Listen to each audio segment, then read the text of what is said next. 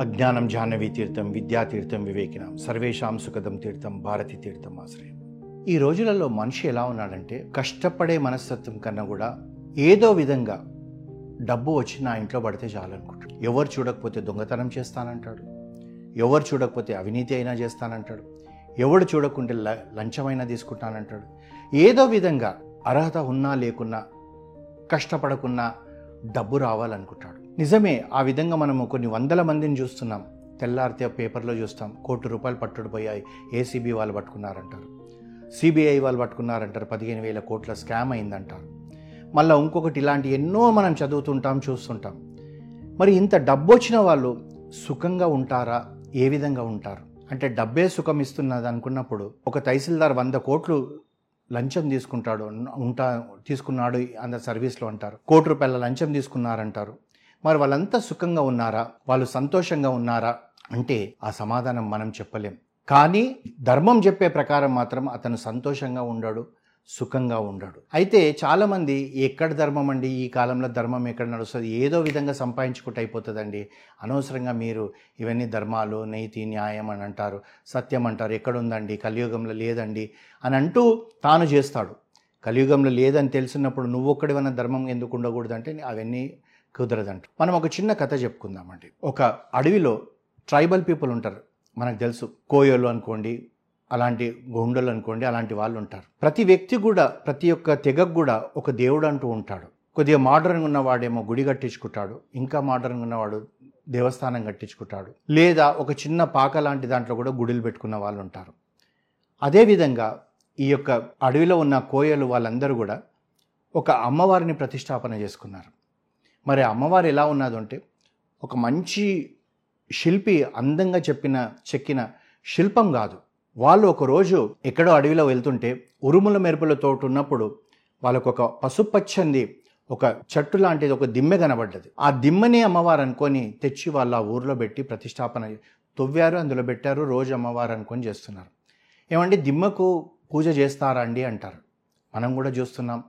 సమ్మక్క సారక్క అని చెప్పి జాతరకి వెళ్ళి మనం పూజ చేసుకుంటాం.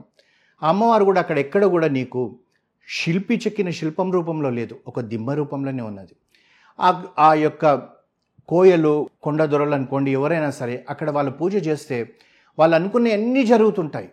అయితే అక్కడ వాళ్ళకు ఈ సొసైటీలో ఉన్న మోడర్న్ పీపుల్కి తేడా ఏంటంటే అక్కడ వాళ్ళు ఎంతసేపు కూడా వాళ్ళకి ఏదో వేటకు వెళ్తే అది జరగాలి ఇది అనుకుంటారు. మనలాగా మూడంతస్తుల బిల్డింగు డూప్లెక్స్ ట్రిప్లెక్స్ ఇట్లాంటివన్నీ కోరికలు ఉండవు.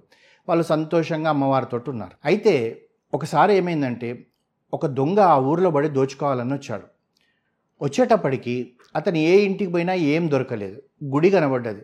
కనీసం ఈ గుడిలోకి పోదాం నాలుగు దీపాలు ఉంటాయి అనుకుంటా వెండియో వెత్తడియో అవన్నీ ఎత్తుకుపోదామని పోయి చూస్తే వాడికి అక్కడ అమ్మవారికి వాళ్ళు మట్టి ప్రమిదలో పెట్టిన దీపాలే కనబడ్డాయి కానీ ఏది కూడా ఖరీదైన వస్తువు కనబడలేదు.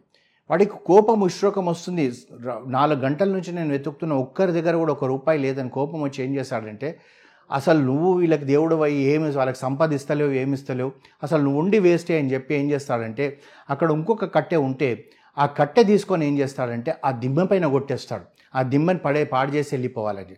ఎప్పుడైతే ఆ దిమ్మ పైన కొట్టేటప్పటికి అమ్మవారు ప్రత్యక్షమవుతారు వారికి. ఒరే నన్ను కొట్టకరా నీకేం కావాలో నన్ను అడుగు అంటారు. అనేటప్పటికీ వాడు ఏమంటాడంటే ఏందమ్మా నువ్వు ఒక్కరికన్నా వాళ్ళకి ఏమి ఇచ్చినట్టు నువ్వు నిన్ను పూజ చేస్తున్నారు? వాళ్ళ దగ్గర ఒక్క రూపాయి లేదు ఒక రూపాయి కాసు లేదు. నేను దొంగతనం అని చేస్తాను కానీ వస్తే లేదు. పోనీ నీ గుళ్ళ ఉందా అంటే నీ గుళ్ళ కూడా ఏం లేదు.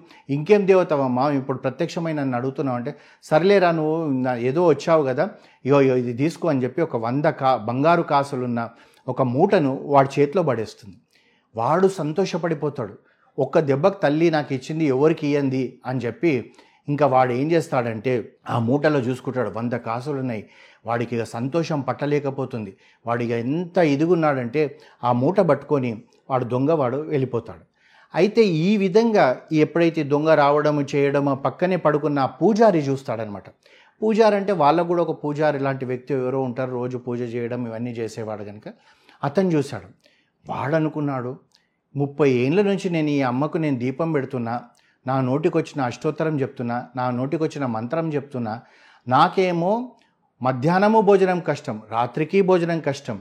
వాడేమో ఒక దెబ్బ కొట్టేటప్పటికి వాడికి వంద కాసులు ఇచ్చింది. అసలు ఏమి న్యాయం ఉంది అని చెప్పేసి అక్కడిక్కడ చూసేటప్పటికి ఆ పక్కన ఆ పాకలో ఉన్న ఒక గొడ్డెలు కనబడుతుంది. అసలు ఈమె ఉండడమే అనవసరం నాకు ఇంత అన్యాయం చేసింది అని చెప్పి ఆ గొడ్డెలు తీసుకొని వచ్చి ఆ దిమ్మ మీద కొట్టపోయేటప్పటికి అమ్మవారు పెద్దగా ఇట్లా వెలుతురు వచ్చినట్టు వచ్చేసి వీడి కళ్ళు పోతాయి.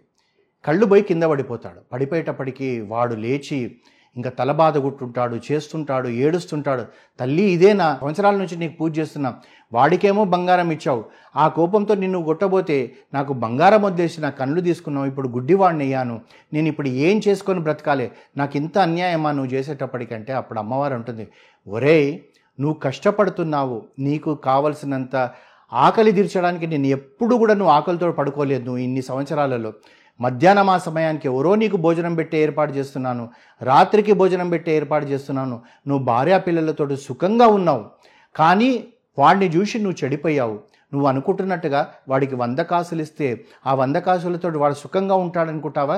వాడు అన్యాయంగా సంపాదించాడు డబ్బు దొంగతనంగా సంపాదించాడు డబ్బు తల్లినే అంటే జగన్మాతనైన నన్నే కొట్టి సంపాదించాడు కనుక వాడి పరిస్థితి ఎలా ఉందో నీకు చూపెడతాను పదా అని చెప్పేసి వీడికి కళ్ళిచ్చి ఆ వాడిని తీసుకొని పోతుంది. ఈ దొంగ ముందుకెళ్తాడు వెళ్ళిన తర్వాత వాడి ఇంటికి వెళ్తాడు వెళ్ళిన తర్వాత వాడు ఆలోచిస్తూ ఉన్నాడు. పెద్ద బంగ్లా కట్టాలి పెద్దది అది కట్టుకోవాలి పెద్ద కార్లు కొనుక్కోవాలి రకరకాల ఆలోచనలతో ఉన్నాడు. ఇంటికి పోయి భార్యకు చెప్తాడు. భార్యకు చెప్తాడు పిల్ల కొడుకు ఒకడు ఉంటాడు కొడుకుకి చెప్తాడు. ఈ భార్య ఏమంటదంటే ఇల్లు తర్వాత అయ్యా నువ్వు ముందు నాకు వడ్డానం చెప్పి కాసుల పేరు చెప్పి రేపు పొద్దున అది చేయి అంటాడు. ఆ కొడుకేమో నాయన నువ్వు తర్వాత ఎప్పుడన్నా ఇల్లు కడదావు అవన్నీ చేస్తావు. నాకు ముందు ఇప్పుడు hundred and fifty CC motor cycle కొనుక్కోవాలి. నాకు ఈ బట్టలు కొనుక్కోవాలి. చేతికి బ్రాస్లెట్ చేయించుకోవాలి ఉంగరాలు చేయించుకోవాలి ఇవన్నీ అంటుంటాడు. అంటుంటే తండ్రి కాదు ఖచ్చితం. నేను చెప్పినట్టు మీరు వింటేనే సరే లేకుంటే లేదు.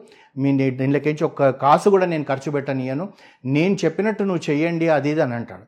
అనేటప్పటికీ వీళ్ళకి తల్లికి ఆ కొడుకు కోపం వస్తుంది. ఆ తల్లి ఏం చేస్తుందంటే అంటే దొంగలు ఆ- వాళ్ళ యొక్క వాళ్ళ యొక్క జీవన విధానం ఎట్లుంటుంది మొరటుగా ఉంటారు. అది ఏం చేస్తుందంటే ఆ తల్లి బుద్ధుందా లేదా నేను అడిగితే వింటలేవు అని చెప్పేసి వాడి మెడని ఇలా పట్టుకొని ఆ మూట గుంజుకోవడానికి ప్రయత్నం చేస్తుంది. ఆ ప్రయత్నం చేస్తున్న సమయంలో ఈ కొడుకు అనుకుంటాడు ఈ మా అమ్మ నాయన ఇద్దరు కలిసి నా డబ్బును ఏమన్నా చేస్తారు నాకు ఇస్తారో ఇవ్వరో అని చెప్పేసి అక్కడిక్కడ చూసేటప్పటికి అక్కడ మూలలో ఒక పెద్ద ఒక రోకల్ బండ లాంటి రో రోకలి ఉంటుంది. ఆ రోకలు తీసుకొని ఏం చేస్తాడంటే తండ్రి తలపైన కొడతాడు తల్లి తలపైన కొట్టేసి ఆ మూట తీసుకొని పరిగెత్తుతాడు. అంటే ఇక్కడ ఏమైంది? రక్తం గారుతూ వీళ్ళిద్దరు పడిపోయారు. ఆ అమ్మవారు వాడికి చెప్పింది చూడరా వాళ్ళు వాడికి నేను ఇచ్చాను ఆ సద్వినియోగం అయిందా? చూడు ఏమైంది అనేటప్పటికీ ఈ యొక్క ఆ, పంతులు అనుకోండి లేకపోతే అతను పూజారి అనుకోండి అతను అంటాడు అమ్మ మరి కొడుకు తీసుకుపోయాడు కదా వాడు సుఖపడతాడేమో కనీసం అంటాడు. పద వాడిని కూడా చూపెడతానని చెప్పేసేటప్పటికి వాడు కూడా ఆ మూట పట్టుకొని పోతుంటే పోతుంటే పోతుంటే ఏమవుతుందంటే ఎక్కడో రాజభటులు చూసేసి వీడేదో ఏదో దొంగలాగా ఉన్నట్టున్నాడు అంటే ఈ పోలీస్ అనుకోండి ఆ దొంగలాగా ఉన్నట్టున్నాడు పరిగెత్తుతున్నాడు చేతిలేదో ఏదో పట్టుకొని అని చెప్పేసి వాళ్ళు వెనుకబడి వాడిని పట్టుకొని చూసేటప్పటికి బంగారం కనబడేటప్పటికి ఇది నీకు ఎక్కడి నుంచి వచ్చిందిరా అంటే వాడు సమాధానం చెప్పలేక ఎందుకంటే తండ్రి ఈ గుడిలో ఇవన్నీ చేశానని కూడా చెప్పలేదు. ఈ కొడుకుకు సమాధానం చెప్పలేకపోతున్నాడు గనక అతను తత్తురపాటు పడేటప్పటికి వీడు దొంగ అన్న నిర్ణయానికి వచ్చేసి వాడిని తీసుకెళ్ళి ఆ యొక్క కారాగారంలో వేసి ఈ మూటని ఏం చేస్తారంటే ఆ రాజుకి ఇచ్చేసేస్తారు. ఆ రాజుకి ఇచ్చేసేటప్పటికి అది రాజు కోశంలోకి వెళ్ళిపోతుంది. అంటే అది యొక్క ట్రెజరీకి వెళ్ళిపోతుంది. అంటే ప్రజల సేవ కొరకు. చూశావా?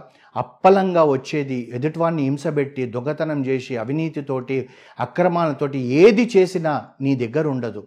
ఇది నీకు చూపెడుతుందనికే నీ తీసుకొచ్చాను.